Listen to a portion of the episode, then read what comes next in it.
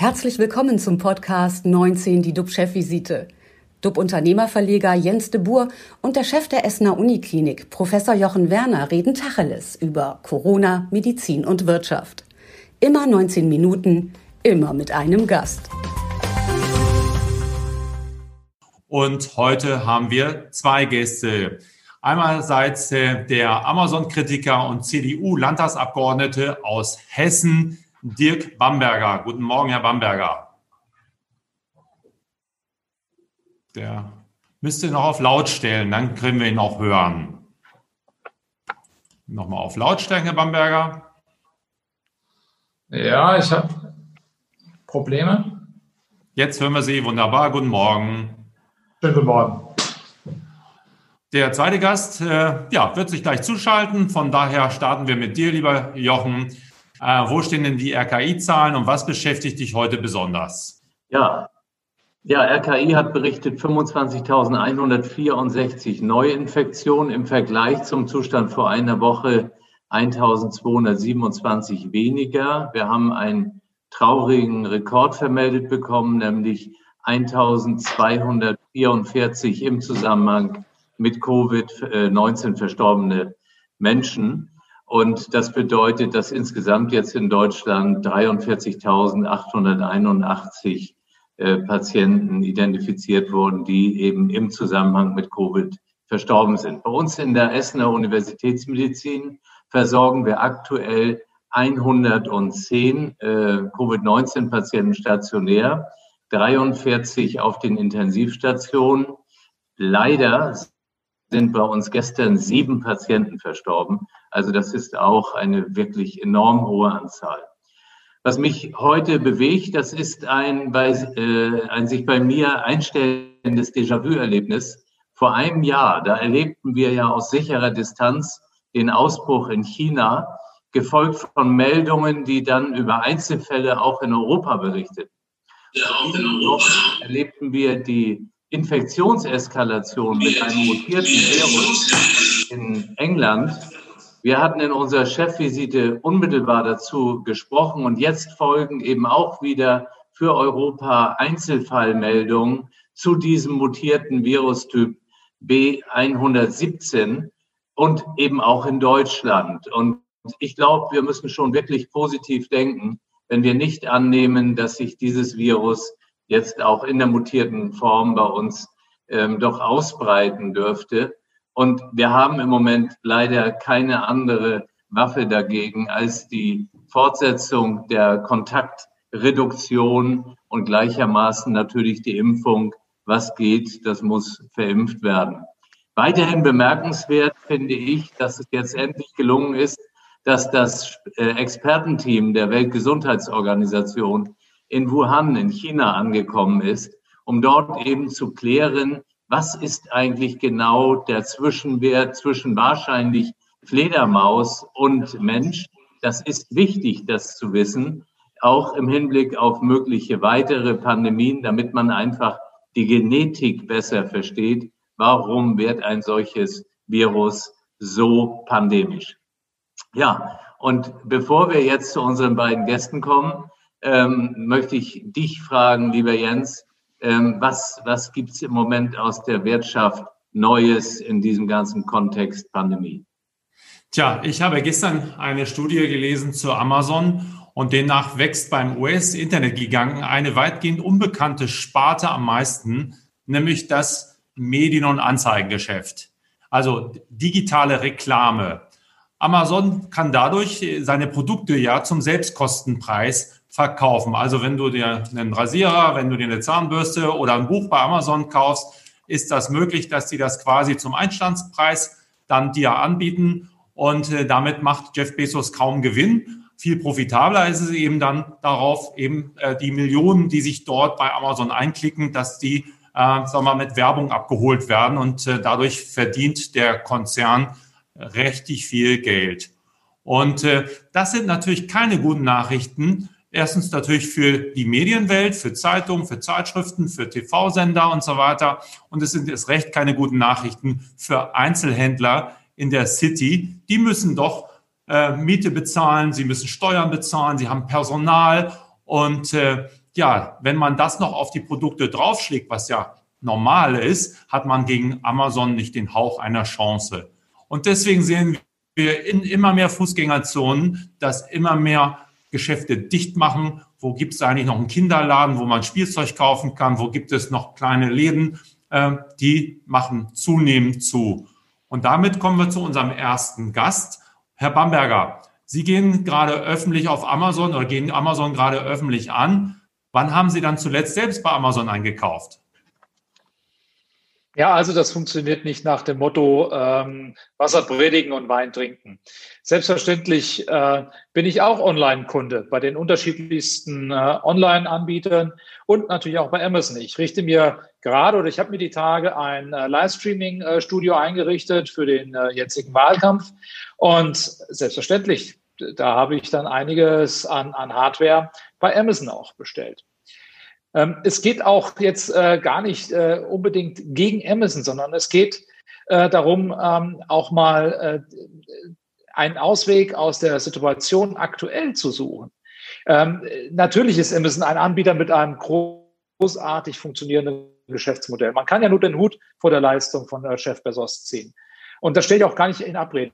Ganz im Gegenteil, das, das äh, respektiere ich auch sehr. das Problem ist doch ein ganz anderes. Für äh, Amazon gelten äh, ganz andere Regeln als äh, für die Konkurrenz im stationären Einzelhandel. Und das gilt in Berlin, in Frankfurt, in Hamburg oder eben hier bei uns in Marburg. Und äh, das äh, lösen wir nicht mit Boykott, das lösen wir auch nicht mit Verboten oder sonstigen Dingen. Aber wenn das so bleibt, dann müssen wir uns auch darüber im Klaren sein, dann wird das den stationären Einzelhandel früher oder später das Leben kosten. Und der Prozess, den wir vor der Pandemie schon festgestellt haben, der ist jetzt natürlich um ein Vielfaches äh, verstärkt worden. Es muss sich also was ändern, egal wie. Im Moment passiert ja auch viel. Und genau darüber möchte ich mit äh, Chef Bezos auch mal sprechen. Ja, zurzeit von Ihren Parteikollegen wird ja auch eine Zwangsbesteuerung äh, angeführt, äh, 20, 25 Prozent obendrauf. Also wer online was kauft, muss 20 Prozent extra Steuer zahlen. Was haben Sie eigentlich für Ideen? Ja, ich äh, kenne natürlich viele Kolleginnen und Kollegen äh, aus äh, der, der Landesebene und aus der Bundesebene, die genauso denken. Ähm, sagen wir es mal so, der Widerstand formiert sich. Der Widerstand gegen diese Entwicklung formiert sich. Ist doch vollkommen klar, dass der kleine Laden um die Ecke ähm, äh, nicht ein an Steuern zahlen kann, wer äh, diese, äh, das sind, darum geht es ja bei dieser Diskussion. Mhm. Wir haben massive es geht darum, Probleme, das ist sehr schade. Wir in, leider nur immer sehr äh, gehackt. Zumindest die Wettbewerb. Okay. Ja, also das ist schade. Die letzten zwei Sätze, wir versuchen es nochmal, sonst, äh, ja. Ich versuche das zu klären. Okay. Ähm, Vielleicht könnte ich die Chance nutzen und kurz auf das Thema äh, antworten, ja. ähm, weil ich finde es äh, gerade, also es ist schon beinahe ein bisschen Slapstick-Comedy, ähm, dass die Politik hier gerade aufzeigt, woran es in Deutschland eigentlich hapert, nämlich an der ureigensten Fähigkeit der Politik, eine vernünftige Infrastruktur ähm, aufzuzeigen, was bisher ähm, fallen gelassen wurde. Und äh, für mich als Digitaler ist es äh, beinahe schon lachhaft, solche Forderungen nach irgendwelchen Zwangssteuern zu hören. Wenn ich sehe, dass Deutschland die EU-Ratspräsidentschaft hatte und die Steuerschupflöcher nicht geschlossen hat, die Amazon sehr wohl nutzt. Also wir brauchen noch gar keine Zwangssteuer einführen, wenn die Politik noch nicht mehr in der Lage ist, die aktuelle Besteuerung im Binnenmarkt vernünftig mit den Partnern der Europäischen Union zu regeln, weil ich bin relativ hart der Ansicht, dass sobald eine Zwangssteuer gemacht wird, ähm, wird die EU ähm, äh, in einem anderen Land diese Steuer wieder aufheben. Amazon ist eine luxemburgische Gesellschaft, wenn Sie mal gucken, wenn Sie dort bestellen. Ähm, also eine Zwangssteuer in Deutschland zu erheben, ohne parallel dazu äh, tätig zu werden, wenn man die EU-Ratspräsidentschaft hat, diese Steuerlöcher zu ähm, ähm, schließen, das hefte ich mal unter Wahlkampfpopulismus äh, ab. Ja? Und mhm. ähm, ich würde auch sagen, ein kleiner Hinweis ebenfalls zu diesem Punkt, man besteuert dort auch die 50 Prozent Seller, die auf Amazon aktiv sind. Das sind kleine deutsche Unternehmen, die durch diese Zwangssteuer ähm, äh, in, in Mitleidenschaft gezogen wurden und wie Sie so gut ausgeführt haben, diese Unternehmen haben die Marge gar nicht, um 25 Prozent Zwangssteuer zu zahlen. Das müsste Amazon, würde das einfach aufschlagen. Das ist im Endeffekt eine Besteuerung ähm, des deutschen Konsumenten.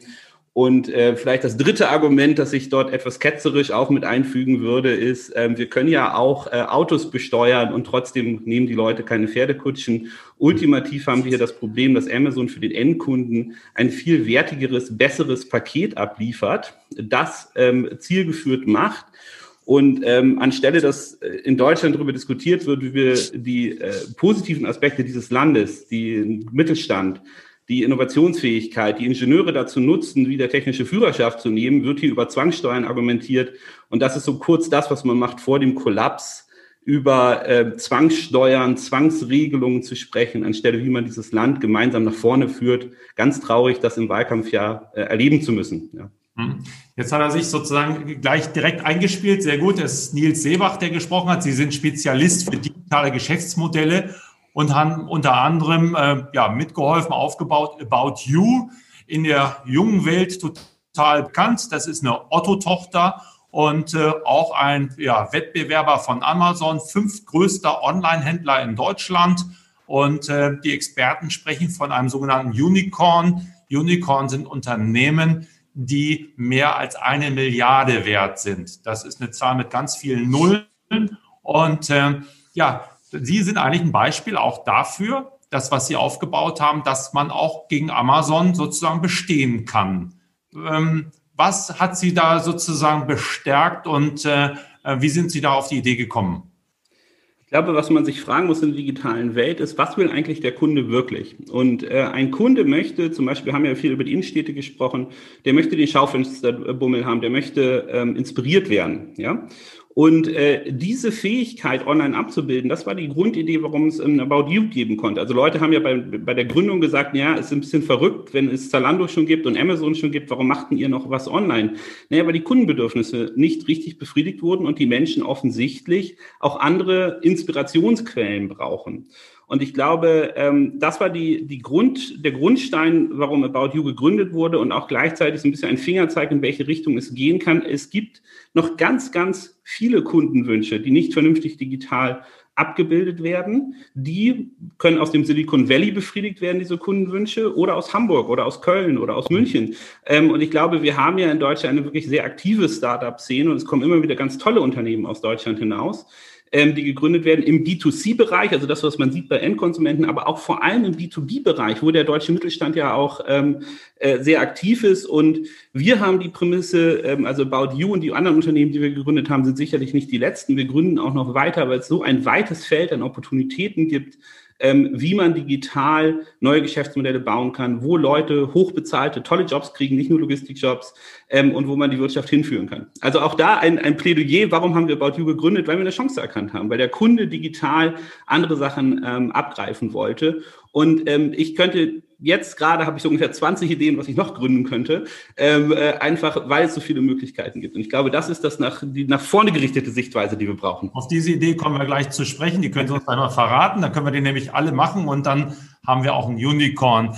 Also eine Idee hatte auch äh, Dirk Bamberger. Er hat nämlich Jeff Bezos angeschrieben und wenn die Technik jetzt steht, kann er auch was dazu sagen. Äh, wie kam es zu der Idee und was haben Sie ihm geschrieben, Herr Bamberger? Ja, Jeff Bezos behauptet ja, ähm, dass er alle seine Mails selber liest und sich auch persönlich darum kümmert. Und äh, das habe ich auch als Aufruf verstanden, mich mal mit ihm äh, in Verbindung zu setzen. Denn es ist ja so, ähm, dass ähm, Amazon steht ja äh, sozusagen symbolisch für, für diese Entwicklung und ist dann natürlich der prominenteste Vertreter. Und deswegen wollte ich mit Jeff Bezos darüber ins Gespräch kommen, äh, was aus seiner Sicht denn eigentlich ähm, das Problem im, im System ist oder ob er überhaupt Probleme sieht, ob er ähm, vielleicht auch das gleiche Verständnis davon hat, ähm, was uns äh, hier bewegt, wenn wir davon sprechen, unsere Innenstädte veröden, unsere Innenstädte sterben aus, weil der stationäre Einzelhandel ausstirbt. Und ähm, das war für mich äh, der Gedanke, mit ihm äh, darüber zu sprechen. Ähm, ich wollte ihn fragen, wie stellt er sich das denn vor? Wie, können wir das Problem vielleicht sogar gemeinsam lösen? Hat er da Ideen oder ist er da vielleicht sogar schon aktiv? Jetzt kommt ja die Gretchenfrage. Sie haben es abgeschickt. Hat er denn geantwortet, äh, wenn er alle seine Mails liest? Oder was man ja nicht erwarten könnte? Oder wir immer denken, da kommt ja nie was zurück, wenn man nach Seattle schreibt. Äh, tatsächlich, äh, ich habe eine Antwort bekommen und zwar gestern, nicht von ihm persönlich. Ich glaube, das wäre auch äh, sehr vermessen zu erwarten, dass, dass Jeff Bezos äh, sich selbst hinsetzt und eine E-Mail beantwortet. Aber ähm, seine ähm, Amazon Deutschland hat, hat mir ge geantwortet und äh, hat mir tatsächlich ähm, ein Gespräch angeboten. Und äh, diesen, äh, ähm, dieses Angebot werde ich natürlich annehmen und werde mit äh, Amazon über genau diese Dinge ins Gespräch kommen. Und Ziel sollte es sein, zu gucken, kann man die Innenstädte retten und was kann man tun? Wie sieht es da zurzeit in, in Marburg aus? Gibt es da noch Läden? Ja, wir haben noch einen stationären Einzelhandel, ähm, aber natürlich äh, leiden äh, im Moment alle Einzelhändler unter der Situation des Lockdowns. Ähm, das hat äh, bei der, in der einen oder anderen Branche, gerade auch in der Textilbranche, die Entwicklung deutlich verstärkt. Ich bin gespannt, mit welcher Kraft wir nach dem Lockdown äh, wieder ähm, in den Innenstädten durchstarten oder ob sich sozusagen das Online-Shopping in der Zwischenzeit noch stärker so weit stark etabliert hat, dass die Leute gar nicht mehr in die Innenstädte äh, gehen zum Einkaufen. Und da brauchen wir ganz konkret auch Ansätze und Ideen. Was können wir tun, um diesem Trend entgegenzuwirken? Das geht um die Erreichbarkeit der Innenstädte. Das geht um den Komfort, äh, wenn ich einkaufen gehe in der Innenstadt. Ich brauche einen Parkplatz. Am liebsten hätte ich auch Wi-Fi an jeder Ecke, dass ich die Angebote vielleicht auch mal äh, vergleichen kann. Aber vor allen Dingen ähm, brauchen wir auch in den Innenstädten attraktive öffentliche Räume, wo die Menschen sich gerne aufhalten, wo man verweilen kann, wo man flanieren kann, äh, wo, wo, wo man dann wirklich sagen kann, okay, jetzt ist Shopping einfach, äh, das ist Lifestyle. Das, man, also heutzutage gehen die Leute, glaube ich, kaum mehr in die Innenstadt, weil sie einkaufen müssen, sondern weil sie einkaufen wollen. Ja, und das muss Lifestyle sein. Und äh, da ist äh, nicht nur Amazon äh, an der Entwicklung des Einzelhandels schuld, sondern wir als Kommunalpolitik, als große Politik tragen da auch ein Stück Verantwortung mit und die Einzelhändler auch. Wir alle müssen uns an einen Tisch setzen und Lösungen erarbeiten. Also Stichwort Wi-Fi an jeder Ecke, da machen Sie natürlich Herrn Seebach mit glücklich, damit er seine Geschäftsmodelle weiter ausrollen kann als Digitalexperte. Geben Sie uns doch als Unternehmer mal einen Tipp, welche Fehler sollten wir da vermeiden, weil ja viele sind immer noch analog unterwegs, haben ihren Laden und äh, Sie sind ja nun Experte. Was soll man denn tun jetzt, wenn der Laden zu ist und äh, man nichts tun kann? Ja, jetzt, äh, ich, ich, muss einmal kurz anregen, wenn man schon Briefe schreibt vorher, würde ich nicht an irgendeinen US-Konzernboss Briefe schreiben. Ich hätte ein paar Briefe für deutsche Unternehmen. Ich würde gerne die Deutsche Bahn fragen, warum ich zwischen Berlin und Hamburg kein Wi-Fi habe. Ich würde gerne DHL fragen, warum die größte Innovation des deutschen Logistikunternehmens eine große Paketbox ist, also ein Brief, großer Briefkasten wird als Innovation eines deutschen Unternehmens gefeiert. Und ich würde gerne den Deutschen Einzelhandelsverband fragen, ähm, ob denn die zum Beispiel Beratung vor Ort, die immer gelobt wird, wann die denn mal ein Konsument erfahren hat, ähm, dass die Beratung wirklich so großartig ist. Ähm, also ich würde auch viele Briefe schreiben. Ich würde damit in Deutschland bleiben, weil ich glaube, wir müssen unsere Probleme selber lösen. Das vielleicht ähm, einmal dazu. Und ich glaube, die Innenstadt und den Punkt, da stimme ich Herrn Bamberger tatsächlich zu. Die ist in einem Wettbewerb zu Disneyland. Also man muss, ähm, äh, man muss im Endeffekt nicht sehen, dass es Amazon ist. Der Abverkauf dort wird immer effizienter, immer besser, immer kundenbewusster stattfinden, als irgendein ähm, stationärer Laden das kann sondern mit wem wir ähm, äh, in den Innenstädten wieder Leben schaffen können, ist mit Konzepten, wenn man sich im, äh, ich habe dazu auch einen längeren Artikel gelesen für die Zuhörer, die es mal anschauen wollen. Der echte Wettbewerber ist Disneyland, also Erlebnisse in der Innenstadt schaffen, aber Handelsmodelle, die rein Ware irgendwo einkaufen und wieder verkaufen, die können wir jetzt im Wahlkampfjahr vielleicht noch mit Zuschüssen am Leben erhalten, aber diese Modelle sind tot. Die gibt es nicht mehr. Und ähm, das ist im Endeffekt so ein bisschen wie der Kohleabbau, äh, den wir wieder refinanzieren. Ähm, da haben wir auch langen Atem, ähm, dort eine tote Industrie zu bezahlen. Da machen wir es beim Einzelhandel auch eine Weile. Aber ähm, es ist ganz im Kern richtig, die klare Handelsfunktion, die wird effizienter online abgebildet, die kann man nicht mehr zurückholen. Erlebnisse, menschliche Interaktion, Disneyland zu schaffen in der Innenstadt, das ist die neue Aufgabe, vor der wir alle stehen ähm, und wo, glaube ich, Scheindiskussionen ähm, nicht zielführend sind, sondern die müssen wir uns annehmen und auch gelöst bekommen. Jochen, siehst du auch Disneyland in Essen? Ja, weiß ich noch nicht genau. Also was mich heute wirklich äh, hier begeistert hat von Herrn Seebach, ist die Aussage, dass er noch viele Bedürfnisse sieht bei den potenziellen Kunden, die noch gar nicht äh, digital erfüllt werden, aber dass da eben äh, eine Entwicklung besteht, das, das kann ja Hoffnung geben. Also das ist keineswegs so, es ist alles entschieden und fertig.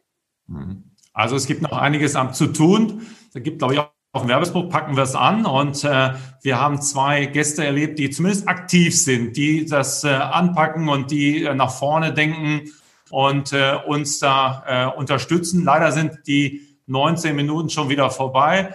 Ähm, ja, vielen Dank, Herr Bamberger, äh, vielen, vielen Dank, Herr Seebach.